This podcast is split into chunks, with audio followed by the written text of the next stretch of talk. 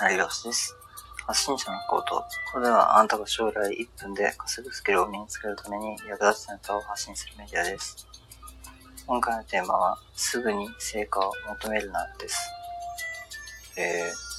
すぐに成果を求める人は、まあ、大体副業、副業とかをやっても稼げないっていうことが多いですね。で、基本的にすぐに最短でその成果を出すっていうことは構大事なんですけど、すぐに成果を求めて稼げなくて挫折をしてしまうっていう人が多いですね。で僕も昔はもうすぐにお金を得るっていうことにこだわっていて、最初はブログ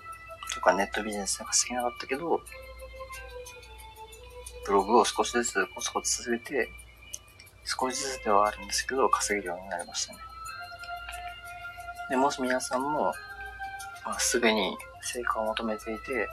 挫折したなっていう経験があったら、まあ、こういったことは特に注意した方がいいんではないでしょうか。前回も言いましたが、とにかく忙しい人も、1分で稼ぐような副業を目指す人にも、その重要なことなんで、意識してない人は、今日から意識してみましょう。まずは、長期的に資産を求めるにはどうすればいいかっていうことを考えてみましょう。まあ、すでに副業をやっている方は、すぐに成果は求めずに、のんびりやってみるっていうのもいいかもしれませんね。次回は大切なことを発信するのでよろしくお願いします。ではさよなら。